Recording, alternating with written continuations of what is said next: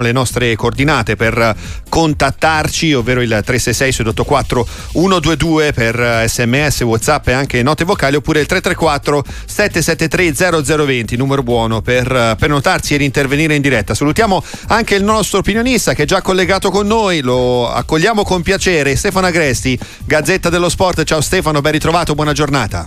Ciao, buona giornata a te e agli ascoltatori. Ripartiamo eh, Stefano da Lucca dove per noi c'è Fabio. Buon pomeriggio Fabio e benvenuto su Radio Sportiva. Grazie mille, buon pomeriggio a tutti. E niente, io volevo solamente mh, mm, fare una domanda ad Agresti. Cosa ne pensa del, del Girona in Spagna e se può veramente vincere lo scudetto e soprattutto cosa porta secondo lui una squadra di medio livello a a fare questo esploit, cosa c'è da un anno all'altro, ecco, mm, solo questo. Grazie ok, mille. perfetto, grazie Fabio per la tua riflessione che ci riporta al tema del, del, calcio estero, con quella che possiamo definire una favola a tutti gli effetti, quella del, del Girona, Stefano. Beh sì, una favola, però dietro alla favola c'è sicuramente un grande lavoro eh, nella ricerca dei calciatori, nella, nella, anche nella loro disposizione tattica, nel modo di di affrontare le partite dal punto di vista mentale, perché poi quando una squadra di un livello inferiore rispetto alle big si trova a lottare a, quei, eh, a quelle latitudini, spesso magari poi dopo qualche giornata perde un po' la testa o comunque rischia di non avere continuità. E invece il Girona sta continuando ad avere eh, un rendimento straordinario, la vittoria di ieri è veramente eccezionale, il 4-3 all'Atletico Madrid dopo una partita piena di emozioni a Morata non sono stati sufficienti tre gol per evitare la sconfitta all'Atletico. Ehm, e credo che non so francamente se sia nelle condizioni di continuare a lottare per il titolo. Certo quando uno arriva a metà campionato così in alto sicuramente non si tratta di un caso. Eh, a tutti veramente credo l'impresa dell'Ester. Anche sì. dell'Ester si diceva prima o poi si ferma invece non si è mai fermato. Vediamo se sarà così anche per il Girona Assolutamente, la curiosità è tanta per capire dove effettivamente potrà arrivare questa squadra, ricordando insomma che anche nel campionato spagnolo Stefano siamo abituati al grande dualismo Barcellona-Real Madrid, da lì si esce eh, malvolentieri diciamo con qualche incursione dell'Atletico Madrid, però non sono tantissime le novità in Spagna, no? almeno storicamente.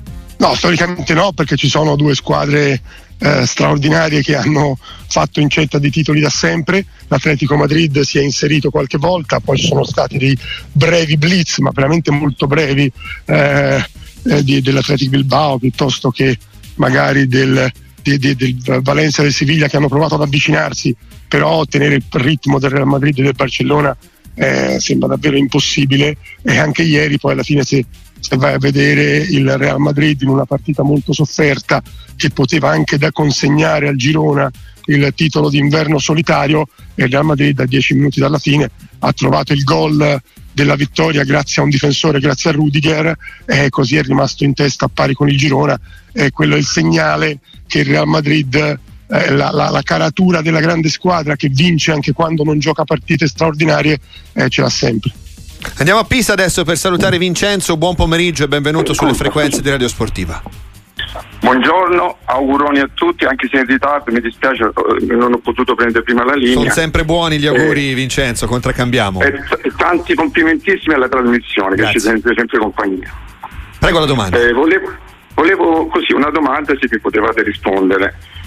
L'unica cosa che imputo a Inzaghi è questo 352 che non cambia mai modulo va bene, i, i risultati l'ho ottenuti però se mi potevate rispondere grazie okay. auguroni ancora e complimenti. Grazie grazie a te Vincenzo contraccambiamo gli auguri. Tema Inzaghi ovviamente eh, Simone Inzaghi per quanto riguarda l'Inter e il suo 3-5-2 che lo rende un, in, un allenatore uso questo termine Stefano poi magari aggiustiamo il tiro un po' integralista Sicuramente integralista, sicuramente, ma pensa che Inzaghi quando allenava la primavera della Lazio eh, adottava il 4-3-3 e i primi tempi anche eh, quando ha preso in mano la Lazio non giocava con il 3-5-2, poi a un certo punto si è innamorato di questo modulo e il suo percorso dal punto di vista tattico mi ricorda un po' quello di Antonio Conte, anche lui all'inizio giocava addirittura con quello che chiamava 4-2-4 e non voleva derogare assolutamente dalla difesa a 4, poi per necessità ha cambiato e non è più tornato indietro e anche lui è diventato un integralista della difesa a 3 e del 3-5-2 o 3-4-2-1. Eh, uh, mi sembra che, che la, la, difesa a 3 sia diventata un dogma per gli allenatori che l'adottano anche più di qualsiasi altro modulo tattico. Penso a Gasperini, penso a Mazzarri, penso a Juric, tanti grandi allenatori che, che usano questo modulo e non, e non, cambiano praticamente mai, se non in casi davvero eccezionali o durante la partita in uh, condizioni di emergenza. Quindi su questo l'ascoltatore ha ragione. Eh, Inzaghi non, non, cambia mai il suo modo di giocare, però diciamo ecco, che non è l'unico, soprattutto tra quelli che adottano questo modulo. Ma può essere un limite secondo te il fatto magari di non avere soluzioni diciamo così alternative, quantomeno alla difesa a tre, eh, perché poi è, quello, è quella la base di partenza? Ma sai, quando le cose vanno bene eh, è chiaro che uno tende a fidarsi delle cose, tende ad andare avanti in quel modo.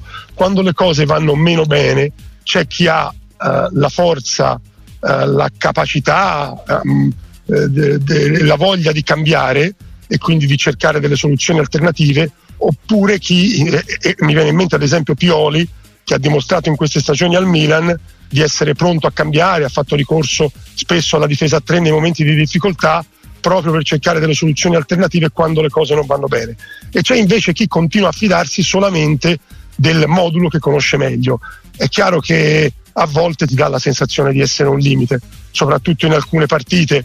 Eh, Inzaghi, a mio avviso, cerca di ovviare eh, soprattutto magari il fatto che, che poi ci sono tre difensori centrali e, e, magari c'è soltanto un attaccante, una punta, soprattutto contro le piccole squadre, c'è soltanto una punta da marcare, cerca di ovviare eh, facendo spingere molto eh, i due, eh, chiamiamoli con questo termine che a me non piace, ma che ormai eh, penso che tutti capiscano, i due braccetti, no? Sì, e sì, quindi certo. bastoni da una parte, Pavara o Darmian dall'altra spingono molto e questo diciamo che permette a Inzaghi di avere più soluzioni offensive anche con la difesa a tre. Michele da Torino, buon pomeriggio, benvenuto su Radio Sportiva. Pomeriggio a voi, auguri, buon anno e complimenti per la trasmissione. Grazie, grazie, contraccambiamo gli auguri. La mia domanda è questa, no? Siccome io sono juventino, fans di Allegri, no? Sì. La mia domanda è questa: i tifosi, i tifosi interisti ce l'hanno con Inzaghi che non è capace, i tifosi juventini ce l'hanno con Allegri che non è capace, ma sono primi e secondo, uno ha fatto delle finali e si lamentano tutti quanti, vogliono giocare. Che è quello che non riesco a capire. Ok, grazie, grazie Michele anche per la tua riflessione. Siamo un popolo di CT, Stefano, forse eh, la riflessione è anche quella, no? Un popolo di CT e un popolo di allenatori ovviamente. Assolutamente, poi il calcio è anche questo, è dibattito, è discussione, è criticare anche chi vince o chi fa molto bene, eh, perché, perché, è così che ci piace. Io credo che i tifosi abbiano il diritto di esprimere critiche e perplessità quando lo fanno in modo civile e credo che, che questo rientri nella, nella grande dialettica che ci consente di avere il calcio e che ci porta a parlarne tutti i giorni. Assolutamente, ti giro anche la domanda che arriva da parte di Marco Davvarese che ci scrive al 366 sull'84 122, eh, ti saluta Stefano e poi eh, ti chiede come ti spieghi l'involuzione di Belotti. È colpa dell'allenatore? Ti chiede lui, è un giocatore non all'altezza del posto in cui gioca eh, e poi aggiunge lui, io lo rivedrei bene di ritorno al Torino. Ecco, cosa ne pensi di Belotti, di quello che sta facendo con la Roma e se magari secondo te tornare al Toro potrebbe dare nuova vitalità a questo attaccante?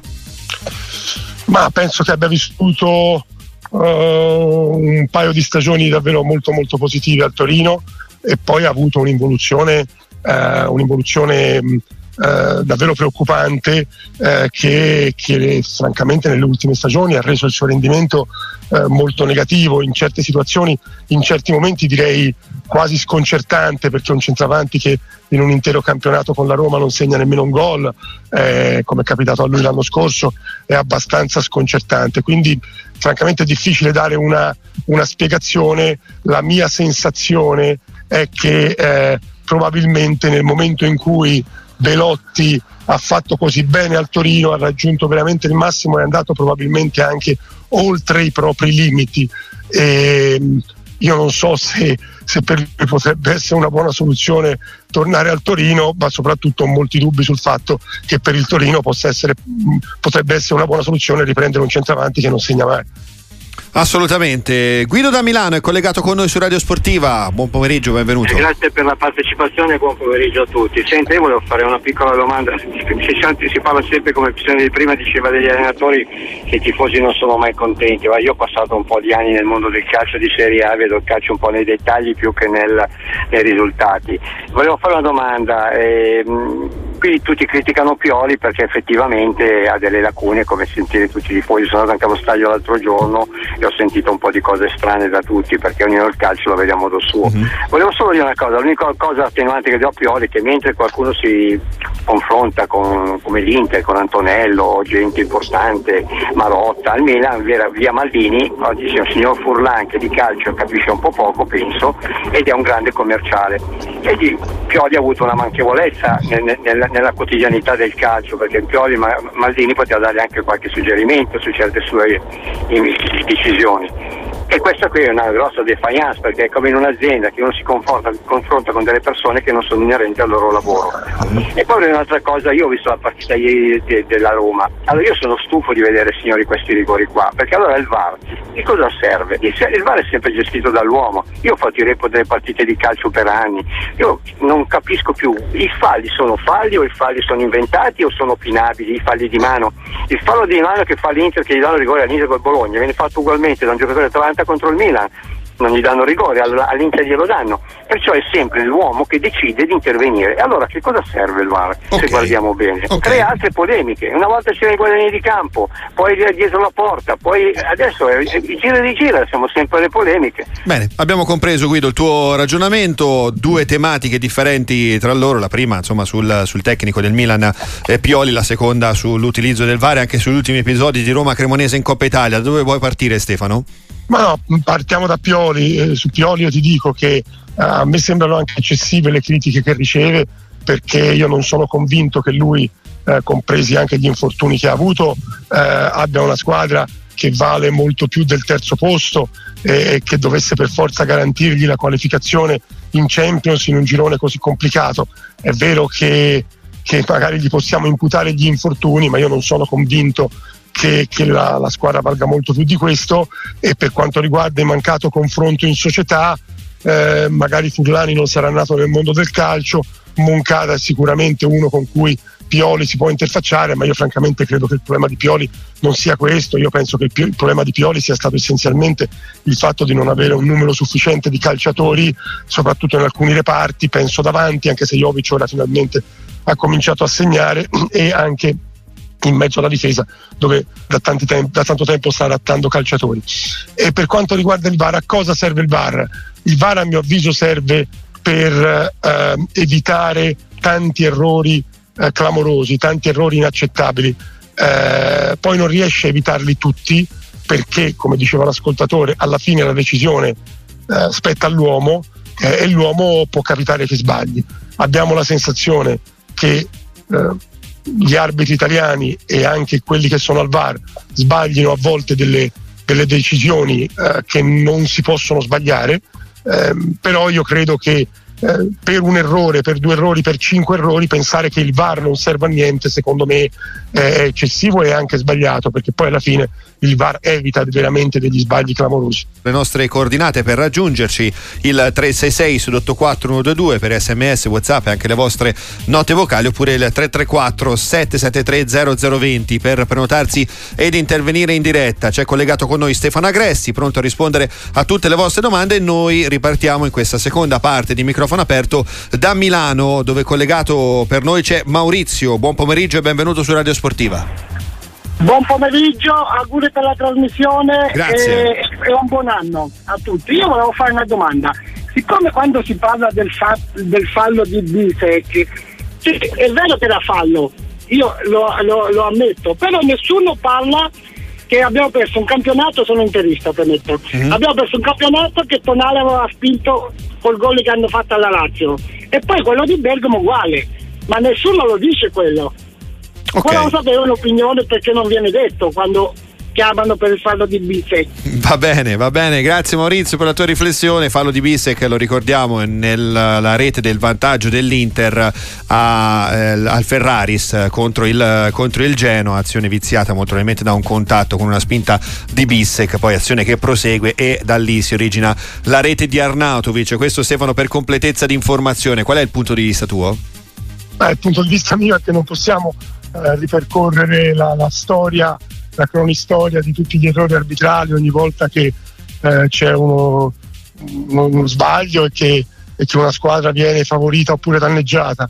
Eh, in questo momento abbiamo parlato del mancato intervento sulla spinta di Bissek, eh, poi andare a ripescare eh, il fallo di Tonali di, di, di, due anni fa o dell'anno scorso, eccetera, mi sembra francamente che sia un esercizio complicato, altrimenti poi torniamo a un certo punto quando ha cominciato a tornare indietro l'ascoltatore pensavo, che arrivasse, pensavo che arrivasse a Ronaldo Iunano eh, Ronaldo Iunano insomma è l'episodio che viene ancora dibattuto a distanza di tanti anni eh. quello, quello, ormai è un caposaldo ecco diciamo anche, esatto. anche, tra i nostri ascoltatori di Radio Sportiva Stefano esatto quindi insomma ecco io dico no vabbè limitiamoci a valutare gli errori che vengono commessi in questo periodo ed è probabile eh, che, che, quello in occasione del gol di Bissek, del gol di, Arnautovic, eh, diciamo che, eh, che, che, sia un fallo, insomma un fallo che l'arbitro non ha fischiato, che il VAR non gli ha fatto notare, probabilmente, qui cerco di dare un'interpretazione,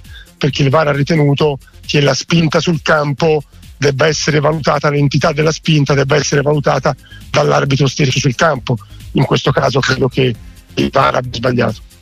Alessandro da Genova è collegato con noi su Radio Sportiva, buon pomeriggio e benvenuto. Sì, buongiorno, buongiorno, grazie di avermi chiamato. Ma volevo chiedere una cosa, volevo sostanzialmente chiedere anche al vice direttore del forse più importante, eh, anzi senza forse il più importante quotidiano sportivo nazionale, se non è preoccupato di questa deriva wrestling che ha preso il calcio, no? Cioè la Coppa Italia è proprio l'emblema di questo, già tutto è apparecchiato perché vinca la più forte, no? Perché si gioca sul campo della più forte che è già un controsenso assoluto, perché l'evento evento lo crei riequilibrando un po' le forze e quindi giocando sul campo della squadra. In questo caso ieri c'era stata Roma Cremonese, lo sì. crei giocando sul campo della Cremonese. Ma lasciamo perdere quello. Poi a me di arbitri non piace parlare, se non si parlasse di arbitri forse sbaglierebbero meno, eccetera. Ma di fronte poi a quindi giochi sul campo della più forte, di fronte a un arbitraggio come quello, io parlo di gestione di cartellini, non parliamo del rigore, non parliamo. Poi alla fine, appunto, se il calcio ormai è diventato wrestling, cioè eh, la squadra più debole sì dal colpo, dal pugno, poi dopo c'è il grande trionfo e il trionfo della squadra che deve vincere perché poi dopo c'è il derby, dopo è tutto apparecchiato perché vinca. A quel punto il calcio è morto, è finito. Okay. E io penso che nessuno comprerà, comprerà neanche più il giornale per vedere chi gioca, chi non gioca. Tanto il risultato si sa, però questa deriva è preoccupante, eh, davvero. Ok, grazie, grazie Alessandro per la, tua, per la, tua, riflessione. Calcio collegato a wrestling, nel senso che già tutto è deciso. Magari possiamo dire, limitarci a dire, Stefano, quantomeno che la Coppa Italia non è proprio un trofeo democratico. Ecco, questo almeno sì, penso, no?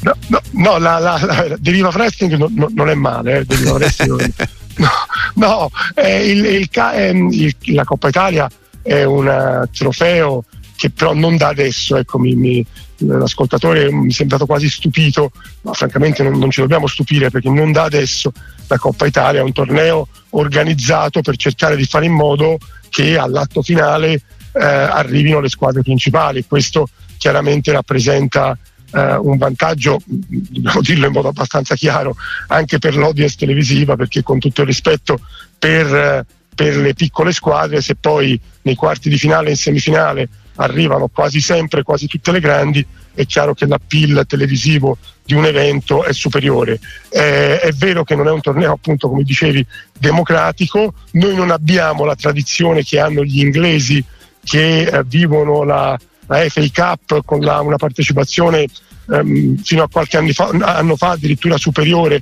rispetto a quella con cui vive, vivevano la Premier League, eh, però effettivamente eh, restituire un po' di, di eh, pathos in più alla Coppa Italia sarebbe bello, sarebbe bello, anche se poi è vero che magari ieri a Roma lo stadio era pieno, a San Siro per Milan Cagliari lo stesso, eh, stasera sarà lo stesso a Torino per Juve Salernitana, quindi il grande pubblico risponde anche alla Coppa Italia, è anche vero insomma, che vedere magari eh, il Milan giocare a Cagliari, la, la, la Roma giocare a Cremona, la Juventus giocare a Salerno in Coppa Italia avrebbe avuto un effetto diverso. Senza dubbio, Dario da Milano, buon pomeriggio e benvenuto su Radio Sportiva.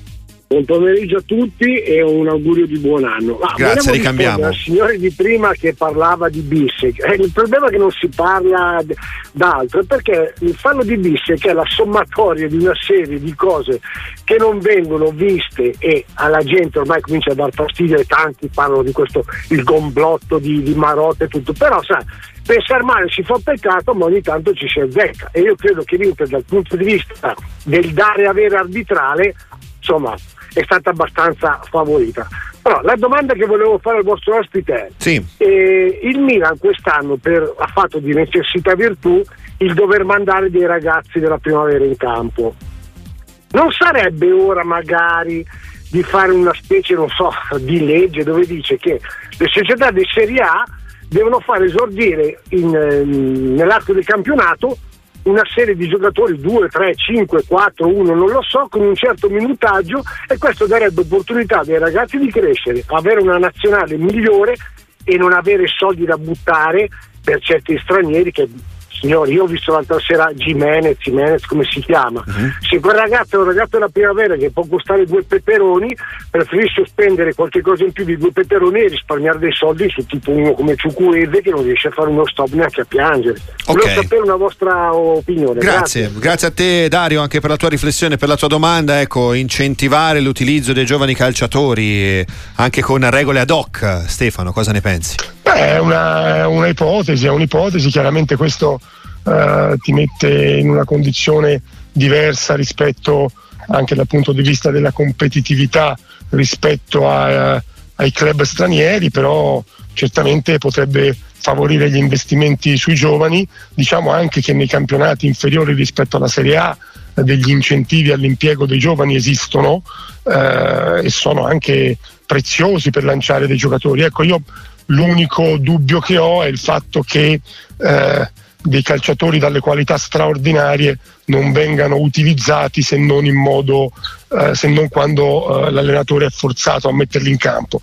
Io credo che se i giocatori sono davvero forti e davvero pronti, eh, io penso che giochino lo stesso. Ecco, io non credo che ci sia nessun Bellingham nascosto nelle primavera dei, no, dei nostri club che, no, che, non viene utilizzato. Credo che, che ci siano dei poten- potenzialmente dei buoni giocatori che forse se avessero maggiore spazio potrebbero crescere meglio. In questo senso devo dire che poi alcuni club si stanno dotando delle, delle squadre under 23 eh, facendole partecipare al campionato di Serie C, la Juventus, l'Atalanta e ora ne arriveranno probabilmente altre e quella può essere una buona soluzione per far crescere i ragazzi vicini a casa e utilizzarli all'occorrenza anche nella, nella squadra di Serie A e la Juventus da questo punto di vista penso che dopo alcuni anni di magari anche di errori legati alla, alla Under 23 ora abbia preso la strada giusta, una strada sicuramente virtuosa.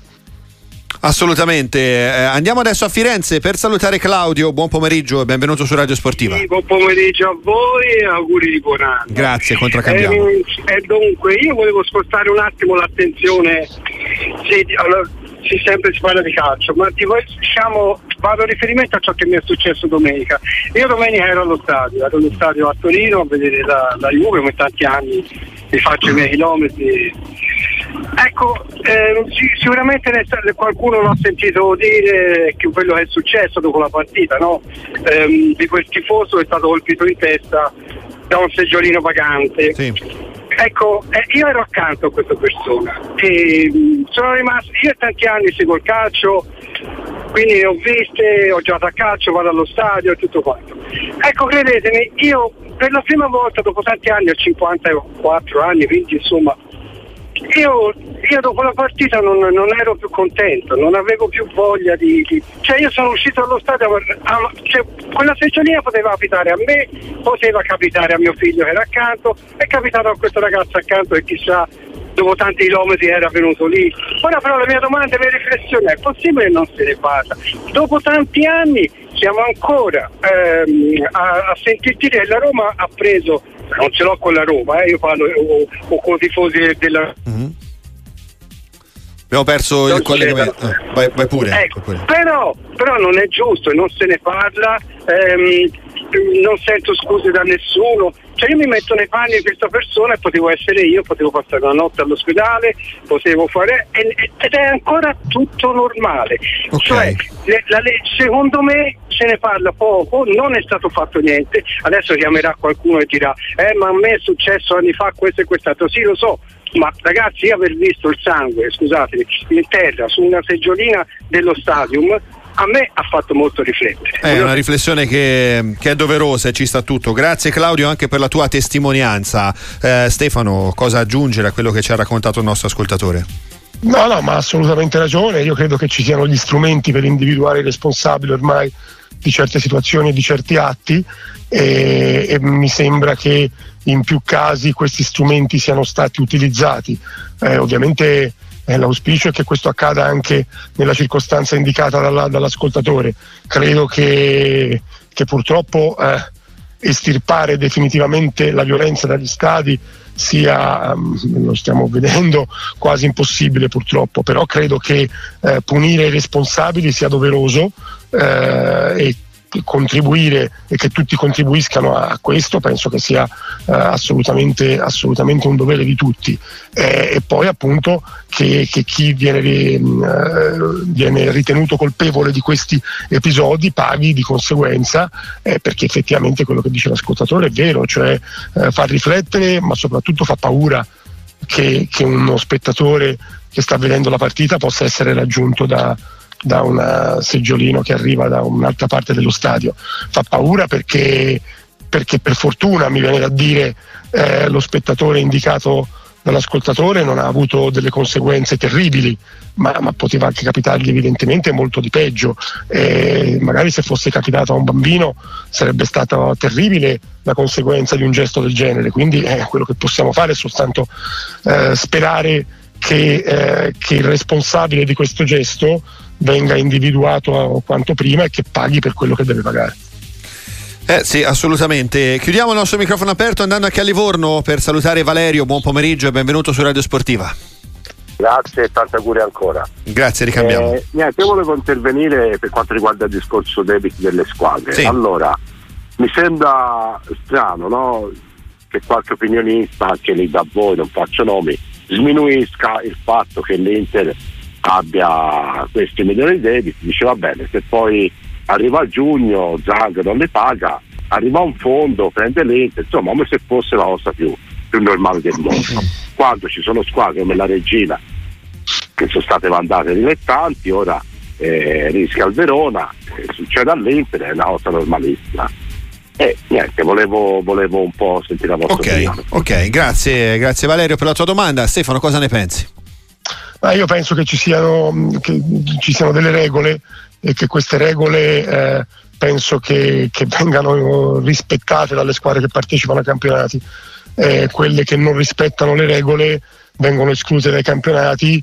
Eh, è successo, l'ascoltatore citava il caso della Regina, ma, ma, non è che è capitato alla Regina e basta.